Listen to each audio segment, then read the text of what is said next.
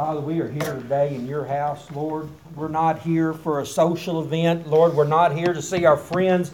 Lord God, we are here to be in your presence, to be touched by your Spirit, to be blessed by you, Lord.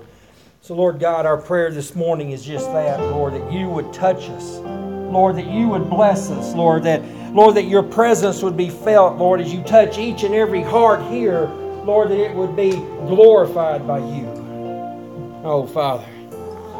Lord, I pray, Lord, I lift my prayers up with each person at the altar, Lord God, as they are coming to you, Lord, Lord, with their own needs, their own concerns, Lord, Lord, their own requests, Lord God. We lift our voices with them, Father, that you, Lord, would have the answer on the way. Because, Lord, we know by your word that the answer is already coming even before we ask. Oh, Father, we thank you. Lord God, I pray for those who don't know you today. Lord, those that are lost. Lord, those that are still walking in the darkness of Satan's lies, Lord God, I pray that, that today, Lord, that the light would come on in their life, Lord, that they would see you, Lord, a light on a hilltop, showing them the way, Lord, to you. Father, I pray, Lord, that the lost today would be found, that eyes would be opened, that souls would be saved. Lord God, I pray for your blessings on them. Lord, I pray for our missionaries in the field, Lord, that are that are out there, Lord, that have given up all the comforts of home, Lord, to go and spread the gospel to people who don't know you. Oh, Lord, what an honor it is to share you with others. What a privilege it is to let your love and your grace flow through us. Lord, bless us here this morning. Lord, bless our time together that you would be honored and glorified in all that we do and say this morning. In Jesus' name, amen. You may be seated. This morning, as we was getting that uh, sign-up sheet together for the dinner next week, my first thing, they put it on there, and it was just for Thanksgiving, and I said, well, aren't we going to do one for this month? To show how my calendar is. I thought we were still in October. I didn't realize Thanksgiving was so close. Um, I don't know. I was uh, my grandmother used to tell me that the older you get, the faster time goes. If that's the case, I'm much older than I am. Sometimes it seems like the calendar ticks off as fast as the clock does.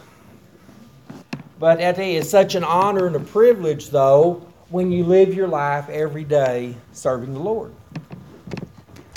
You know, some of us, uh, you probably have seen the bumper sticker, and if you're into bumper sticker theology, uh, you probably have seen the one that says, I owe, I owe, so off to work I go. Yeah, and it's a shame that for most people, that's their only motivation to go to work, is to pay their, their bill collectors. You know, you know we out, uh, slavery was outlawed a long time ago. But for people who are neck deep in debt, you're a slave.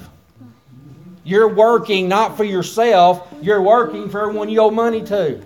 You know, that's a problem in the world today is that so many people are so deep in debt, especially credit card debt, that, that you can work 60, 70 hours a week and barely have enough money to buy groceries. It's a shame that in our society today that we're raising a generation who believes that living on plastic is the way to go. and, you know, and with all of that, with people who are going so far in debt, and also they can have everything today and not uh, save up and, and wait to get it when they can afford it and all, uh, there, a survey was done for job satisfaction in the United States. Only 43% of workers in the United States are happy with their job. That's pretty bad. And it's even worse in Japan, where only 17% are happy with their job. Now, that, doesn't give us a whole lot of uh, uh, confidence in work, does it? That means that over half of you in here aren't happy with what you do. Well, you know, in Paul's day, the Greeks even had a more uh, defined definition of work. The Greeks believed that, that uh, the gods hated man and they created work to show their hatred to us.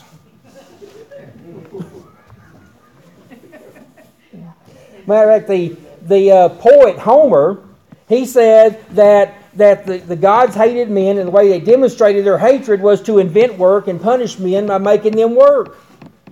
And that, that kind of philosophy has kind of crept in to Christianity. You know, some people believe that, that work is all part of the punishment of sin. You uh, know, and that's true. The Bible does say that because of sin, man shall, shall work by the sweat of his brow to make his living. But it also says in Genesis 2:15 that the Lord God took the man and put him in the garden of Eden to work it and take care of it. And if you know your Genesis very well, you know that Genesis 2:15 is before sin entered the world. So it was God's plan. God even demonstrated that by giving us the 6 to 1 work to time off schedule that he did when he created the world. We were intended to work from the very beginning. Work is not a punishment, it's a privilege. And our scripture this morning, we're going to look at just that because this morning we're finishing our series that we've been going through in Thessalonians, and we're in Second Thessalonians, and we're in chapter 3 and verse 6 is where we're starting. And what we're looking at this morning is just that work. And in this case, Paul addresses work by describing the people that don't work. Because the title of that section in the NIV is Warning Against Idleness. Mm-hmm. Okay, see, work, you have to have the right view of work to appreciate work. It's like anything else. If you think it's a bad thing, it's a bad thing. You're not going to put your heart into it, are you? You're going to do it because I have to do it. Well, we're going to look at work in a view, a different view today from this scripture, and there's four things here this morning that I want to point out that Paul points out about work. And the first one is work is a prescription from God. And you know what a prescription is, right? It's what makes us better. When we get a prescription for medicine, we take it and we get better. Normally we do. In verse 6, he writes, In the name of the Lord Jesus Christ, we command you, brothers, to keep away from every evil brother who is from every brother who is idle and does not live according to the teaching you received from us. And then in verses 11 and 12, he goes on to say, We hear that some among you are idle. They are not busy, they are busybodies. Such people we command and urge in the uh, Lord Jesus Christ to settle down and earn the bread they eat. Okay? God has given us a command that we should work. And uh, we're not to go to work just to pay our bills, just to fill our stomachs, just because we have a boss that says we're supposed to work. We're supposed to work for the glory of God. You see, if you're a Christian and you have a testimony, your testimony carries weight if your actions reflect it.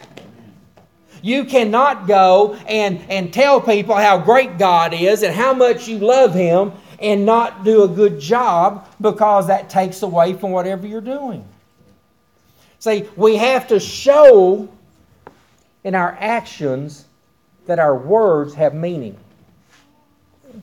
You know, one of my favorite movies of all time, and it's one of the few that I've actually watched numerous times, is The Outlaw Josey Wales. Good movie. Good movie.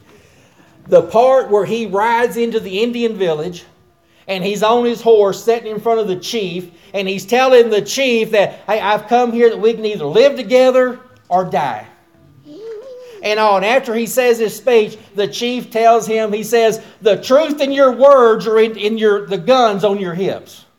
In other words, you're coming here showing that you are willing to die for what you're saying. He's putting actions behind his words. And that's what Paul is telling us in our work and our jobs. We have to put action behind our words.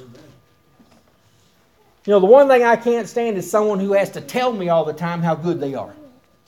If you have to tell me how good you are, you're not very good. Because if you're really that good, you don't have to say it, people already know it. And I've worked with people, and that's all they talk about is how good they are. What a good worker they are. How devoted they are. And I'm thinking, you know, you're one of those guys that sneak in right at uh, the work day starts and you're the first one out the door at night. You know, your actions and your words aren't going together very good. Yeah. The thing I saw on uh, Facebook here a week or so ago, the um, guy sitting there and he says, uh, uh, You worked a 40 hour week? Yeah, I remember my first part time job. you know, we used to consider 40 hours a full time week. If you're working a 40 hour job, then uh, you're, you're working part time. Because I don't know anyone that's, that's got a job that's, that's putting in less 40 hours or less, unless they are part time.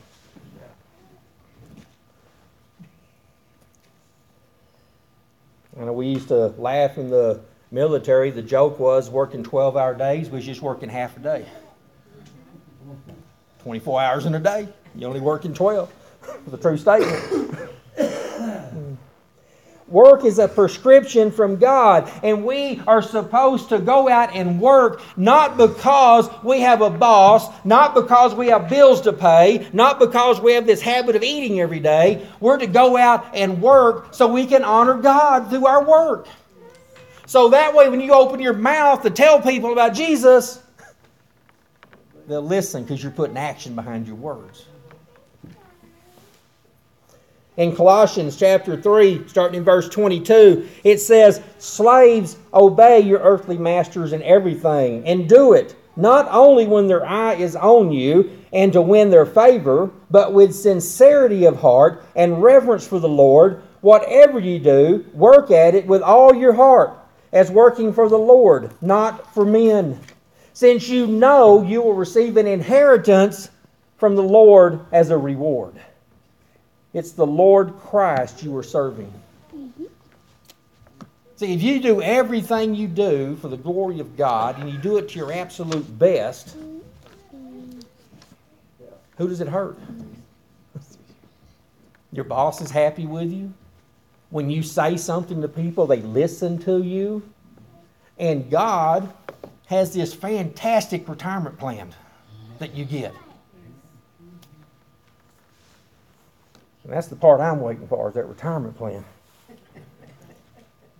There was a preacher, H.A. Uh, Ironside, and uh, he tells a story that when he was just a small boy, he worked uh, in a, uh, for a cobbler uh, in Chicago, and he was um, he went in every day, and his job, his job there was to take the soles of the shoes, they'd be cut out, to the size. They'd be soaked in water, and then his job was to sit there with a piece of flat iron on his lap and a flathead hammer and pound that out until it was dry, and then be put on the on the shoe. And uh, uh, this cobbler he worked for was a good Christian man. On the counter at the front door when you came in was always an open Bible and a stack of tracts that were there, and not a single order went out that didn't have the Word of God with it and every chance that, that he had, uh, he would, the man would, would very tactfully tell the people how desperately they needed to be born again and that they needed Jesus Christ in their life. And as a, as a, reward for that, if you want to use the word reward, God blessed him with people that would be coming back to the shop to give their hearts to the Lord right there in the cobbler shop. And, uh, and, and the, the young uh, Ironside was very impressed with this. But a few blocks over was another cobbler, and that cobbler would, uh, he didn't uh, uh, pound his shoe uh, out he got his soap in water and he'd put them right on the shoes, still soaking wet. Well, the, the boy, since he didn't like doing that job, he went in and asked this other cobbler about, well, why do you, how come you don't pound your shoes out? Does it, do they last as long? Is it just as good as when you do? And uh, the other cobbler looked at him with a kind of a sneer and said, uh, the customers come back all the sooner this way. So the boy thought, well, I'm going to go tell, I'm going to go tell my boss that maybe I can get out of this job.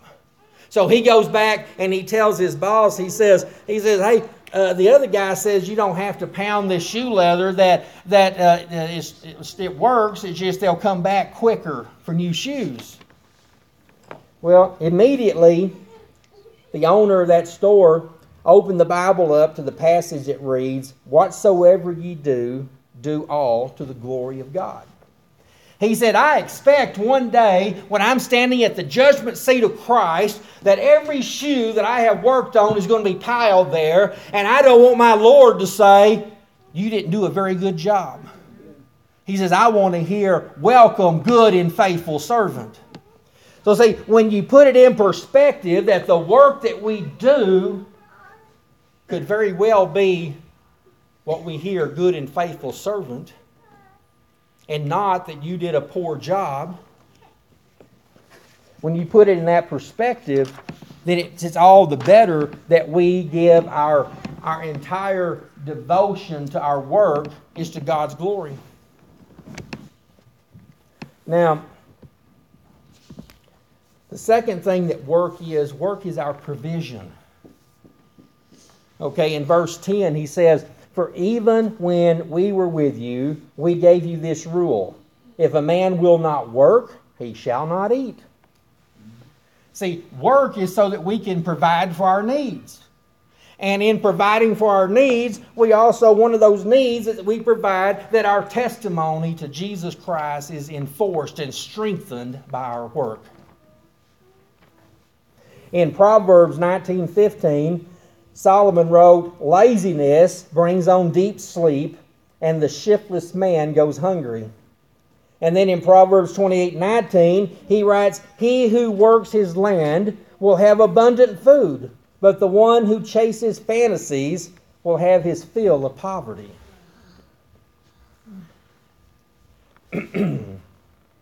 Charles Colson and Jack Eckerd of Eckerd Drugs uh, wrote a book entitled Why America Doesn't Work. And uh, they, they talk about how the decline of the ethic is hurting your family in the future.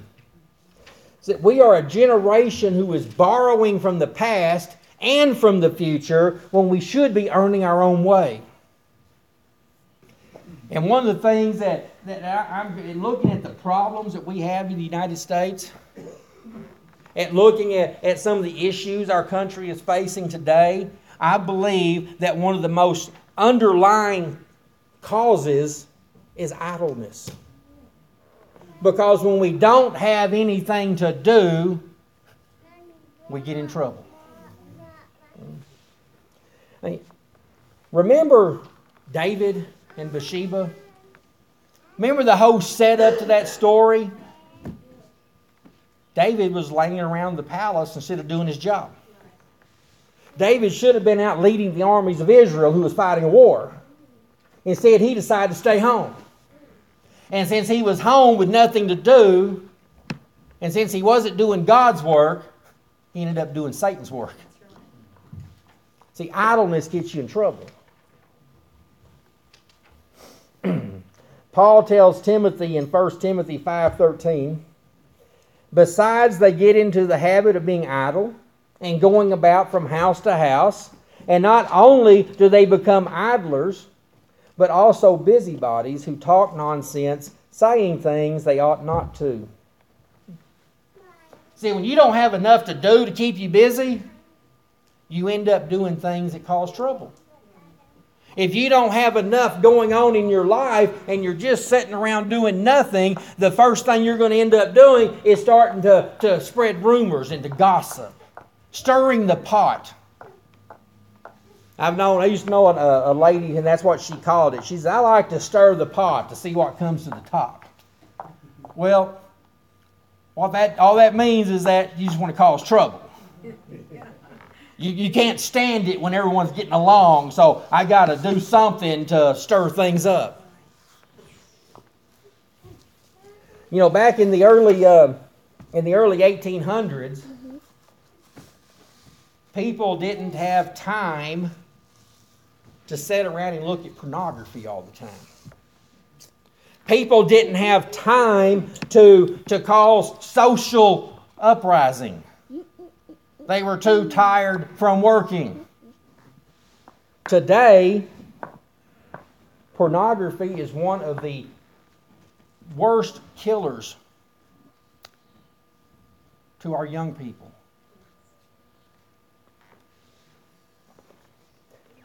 Pornography is one of the worst things that has come that has come along, and because people aren't working, they end up in that hole.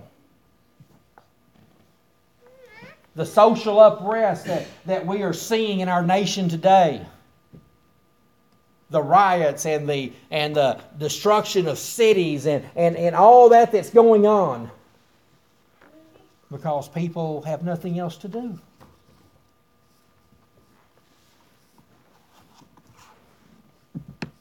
See, work is, is also our protection. In verse 11, he says, We hear that some among you are idle. They're not busy, but busybodies. See, the, it's our protection from evil. Because as long as we're busy taking care of the things that God told us to take care of, we don't have time to get involved in the things that Satan wants us to do. See, at the church in uh, uh, Thessalonica, there were people that they weren't working. And they filled their, their time being busybodies and gossips, causing problems in the church. But Paul gave them a simple cure for that problem go to work. When you're working, you don't have time to do all that other stuff. Work is a privilege. Do any of you think that your job is a privilege? That I'm so excited to have it? Work is a privilege. It's a privilege. In verse 13, it says, And as for you, brothers, never tire of doing what is right. See, God has told us that we're supposed to work. And that we're supposed to work to give Him honor and glory. That's a privilege. That's a privilege. In the first century, Christian slaves uh, had, had uh, very little reason to really put their heart into their work. You know, if some of you think you got some dead end jobs and you just hate to go to work, imagine if your life was a slave. You know, in the slaves in the Roman days, you got one day a year off, folks. Enjoy it. That's your day. It happened to be December 25th because that was a pagan holiday that celebrated uh, the whatever pagan thing it celebrated. That's why we celebrate Christmas on December 25th. Because if you're all Christians and you only get one day a year off and you're not going to go worship the pagan gods, you might as well worship your own God. That's why Christmas is in the middle of December instead of in the spring when it probably should be if we actually went by the calendar. But that's okay. Tradition is an important part of our worship.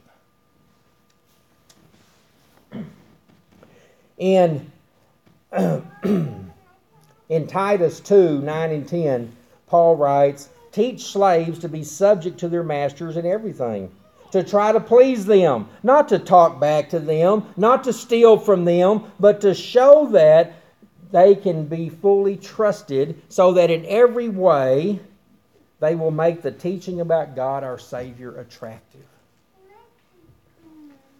Now, for those of you who are in a position of uh, supervision at work, and you've got people working for you, if those people, if some of them come to you and they're the ones that, that you've always got to check up on their work and you've always got to double check everything they do because you know they're not going to do it right to start with, when they come to you, how much credibility do you give whatever they say to you? I can tell you right now, you don't give them much.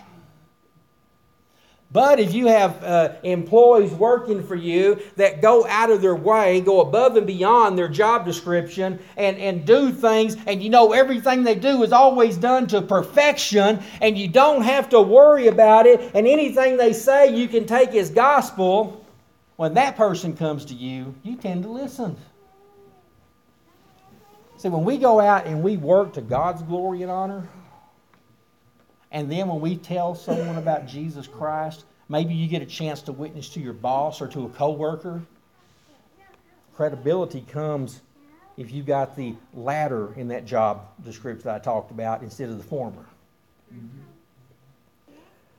We serve God in our everyday task. Martin Luther understood this when he wrote, The maid who sweeps her kitchen is doing the will of God just as much as the monk who prays not because she may sing a Christian hymn as she sweeps, but because God loves clean floors. The Christian shoemaker does his Christian duty not by putting little crosses on the shoes, but by making good shoes because God is interested in good craftsmanship. See, too often in today's world, what we do is we tend to take uh, we try to make it more easy. If we were shoemakers in today's world, we'd put little crosses on the shoes thinking we're really doing our thing for Jesus.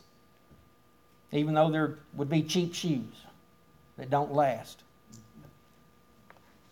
You see, as much as that cross means to us, our freedom from sin, to the world, it's just a cross. Just like I like, uh, you know, they've quit doing it now. I think they've outlawed it at football games. But used to, you saw people would have 316 written on the little things here, or or something. You see signs, John 316. Well, you know, for people who don't know Scripture, doesn't mean a thing to them. You and I might know it. Oh, I know that verse, but that person that's never been to church in their life, they "What is John 3:16?" See, there's a way to serve God that is efficient and effective, and there's a way that you serve God that doesn't do anything. It's more important that we do everything. I don't care if you're sweeping floors, washing dishes, taking out the trash. Do it to the glory of God. Amen. Don't worry about, about what anyone else thinks about you. Worry about what God thinks about you. When I first got out of the Air Force and went to work uh, in Albuquerque, I had a, a work ethic of a 12 hour day was a normal day. 16 hours was not uncommon. And I hadn't been there more than a month when I had people come to me and they said, Rick, you got to quit working so much. I said, Why? There's so much to do. It's, uh, and, all, and they said, they said, well, because the rest of us are looking bad.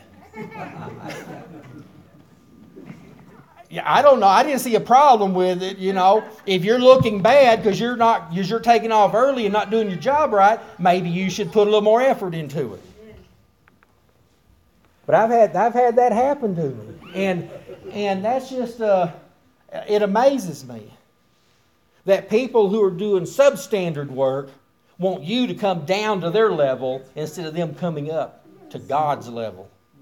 Because it's not my level, it's His level. And I try my best to work to His level of expectation. I don't achieve it very often, but I try. And I'll never give up trying. And you have to look at it this way you doing everything you do and I don't care if you're a housewife or, or a professional, you doing everything you do to the glory of God is really a small thing to do considering that Jesus went to the cross for you. He did the work for you so that you and I could have salvation without having to work for it. So it's a privilege that we get to do work to His glory in His honor. Ecclesiastes 5 18 to 20 says, Even so, I have noticed one thing at least that is good. Now, if you're familiar with Ecclesiastes, you know Solomon was a little bit. He may have got wisdom as a gift from God, but his wisdom really did drive him to the point of insanity. And, and so he's right. He says, Even so, I have noticed one thing at least that is good. It is good for people to eat, drink, and enjoy their work under the sun during the short life God has given them, and to accept their lot in life. And it is a good thing to receive wealth from God and the good health to enjoy it. To enjoy your work and accept your lot in life, this is indeed a gift from God. God keeps such people so busy enjoying life that no time, they take no time to brood over the past. How many people do you know that when they talk about their past, all they talk about is the bad things that happened? Yeah. Don't you have to ask them sometimes, didn't anything good ever happen to you? See, when you get people focused on the good, it's amazing how quick the bad just disappears. I was having a conversation with a young woman the other day, and, she was going on and on. And this young woman's in her mid 30s, and she's going on and on about, about things that happened when she was a kid. And, and uh, little things. And, and, uh, and my, my thoughts are, you know, that was you know 20, 25 years ago in your life. Don't you think it's time to let it go? You know, don't you think it's time to let go that, that maybe you got in trouble because of something your sibling did? Who, who in here hasn't got in trouble for something they didn't do? You know? Do we let it drag our lives down and brood on it? No, we focus on the good things that's happened in life. When I think of my military career, I only think of the good things that happened because if I thought just about all the bad things that happened, I'd probably be in a padded room somewhere. And most of us, it's the same for us. If you think about your past and you forgot every good thing that ever happened in your life and you only looked at every bad thing that ever happened, we'd all be candidates for the nut ward. That's not a doctoral term or anything. Works. It works. We need to focus on the good things that happens.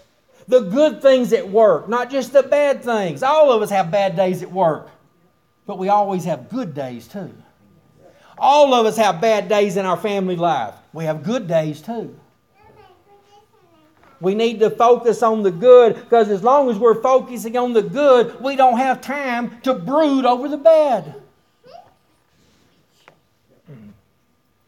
In 1981, there was a, a Christian speaker, uh, uh, women's speaker, Christian women speaker, and um, she went to a luncheon uh, uh one time, and she went in uh, Oklahoma City.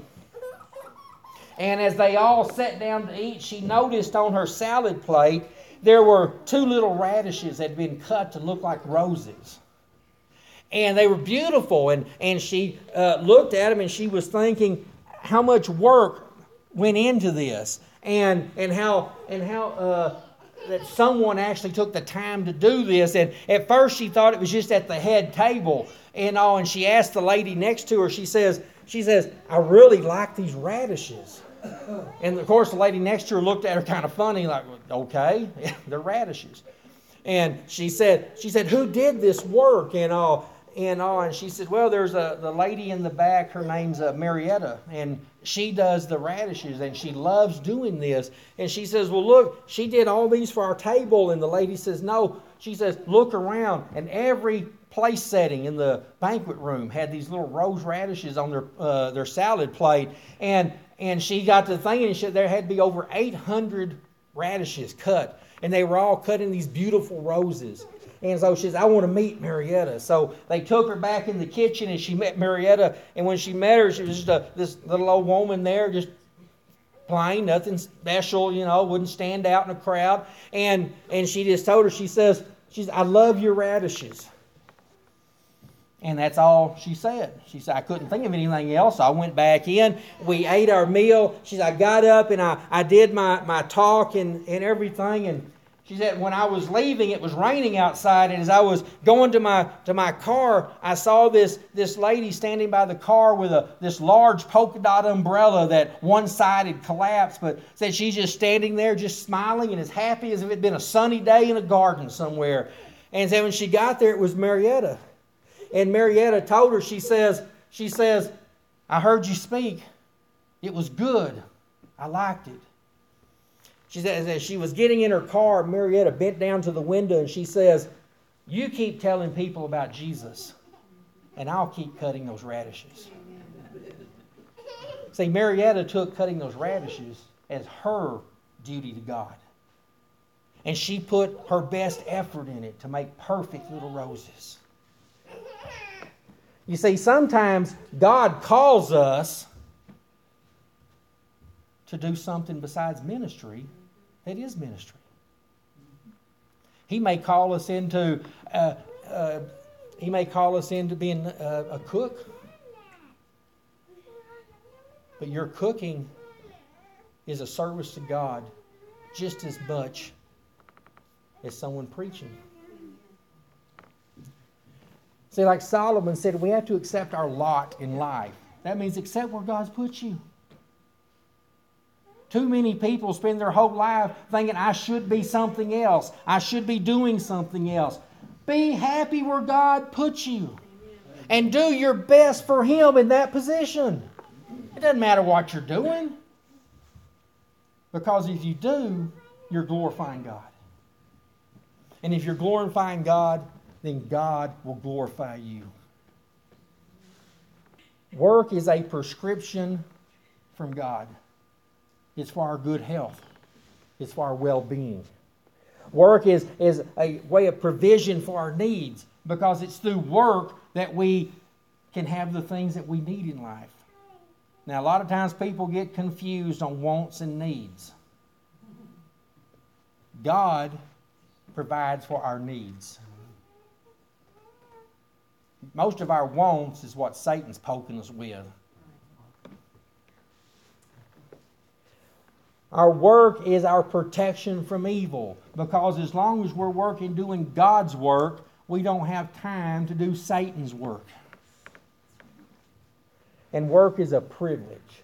It's a way to show our faith because your walk speaks so much louder than your talk. So I ask you this morning regardless of what you do. I don't care if you're retired or if you're working 80 hours a week. Do you do it all to the glory of God?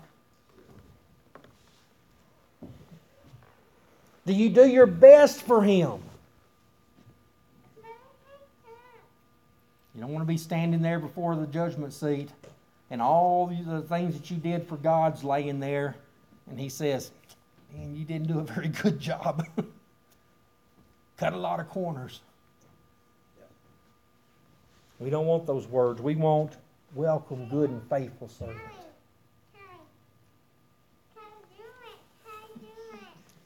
God did his best for you. He sent his very best for you. He did his very best for you. Look at all the beauty of nature, all the beauty of the sky and the stars. God put all that there for you. He didn't need it to look at, He put it for you. He sent his son for you. He didn't send an angel, he didn't send a prophet. He sent his son to die for you. God did his best for you. Isn't it only right that we do our best for him? Let's all stand. Father, this morning I pray that, Lord, that these words have landed in fertile soil. Lord God, I pray that we go out from here and Lord, everything that we do, regardless of how small or how large, Lord, that it's done to your glory. Lord, that your words would give us strength. Oh, Father, we thank you so much that you gave your very best for us. Lord, help us to give our very best for you. In Jesus' name, amen. amen.